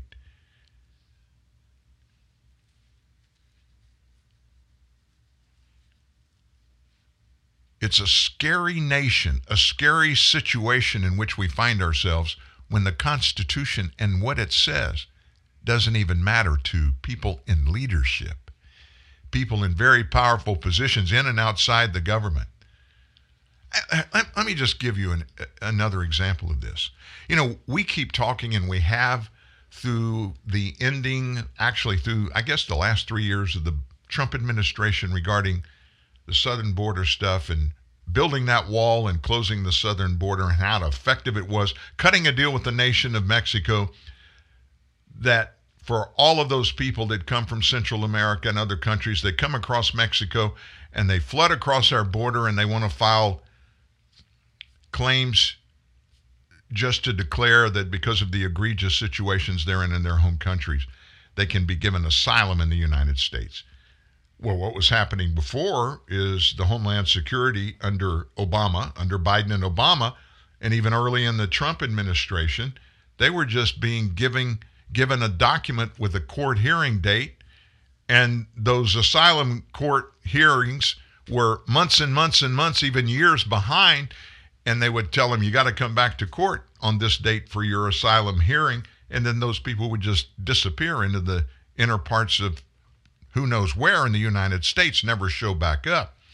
Trump said this is wrong. So he cut a deal with the Mexican president, and they created a facility back across the border in Mexico. All those people that came to the United States and filed an asylum claim, they were sent back to stay in this facility over there until their court date. So, what does that mean? A bunch of them just quit coming. Illegal crossings went down.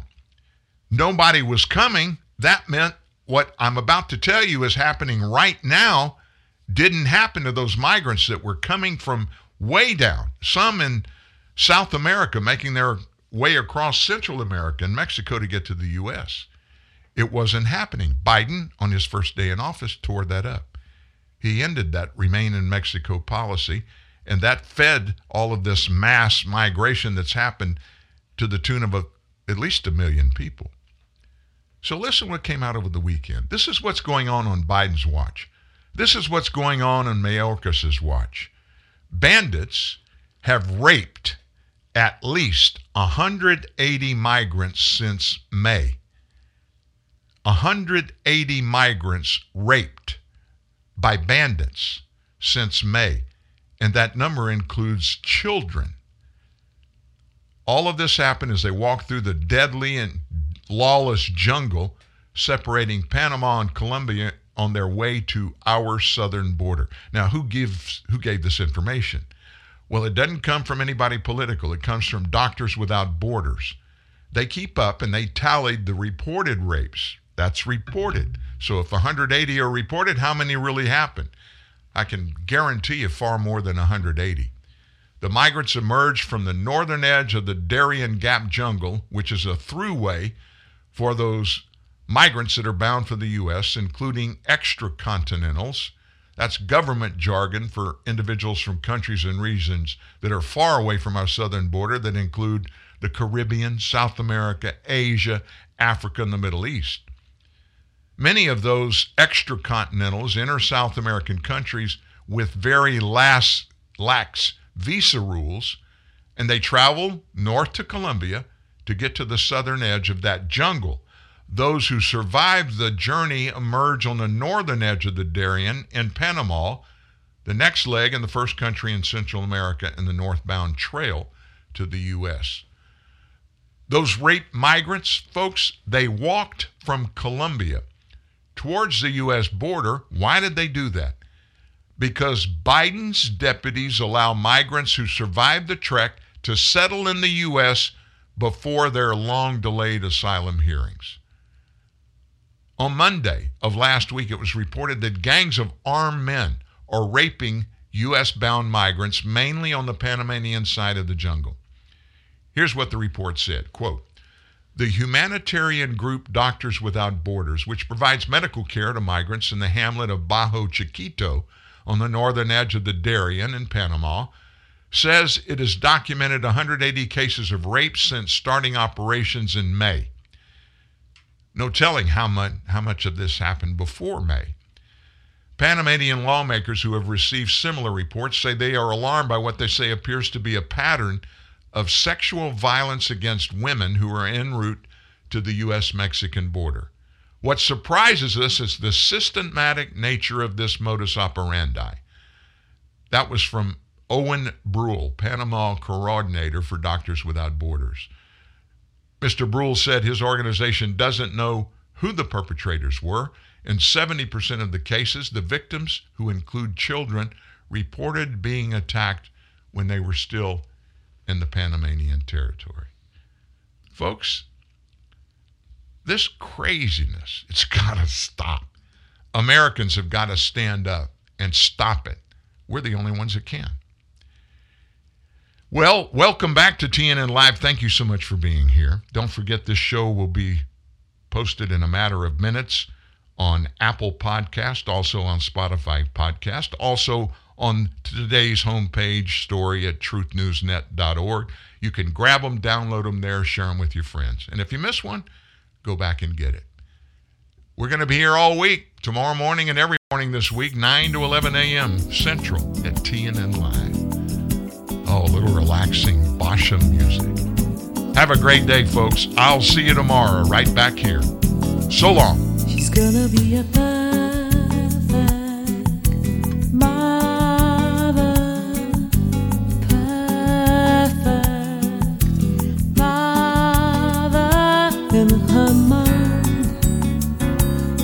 snow down.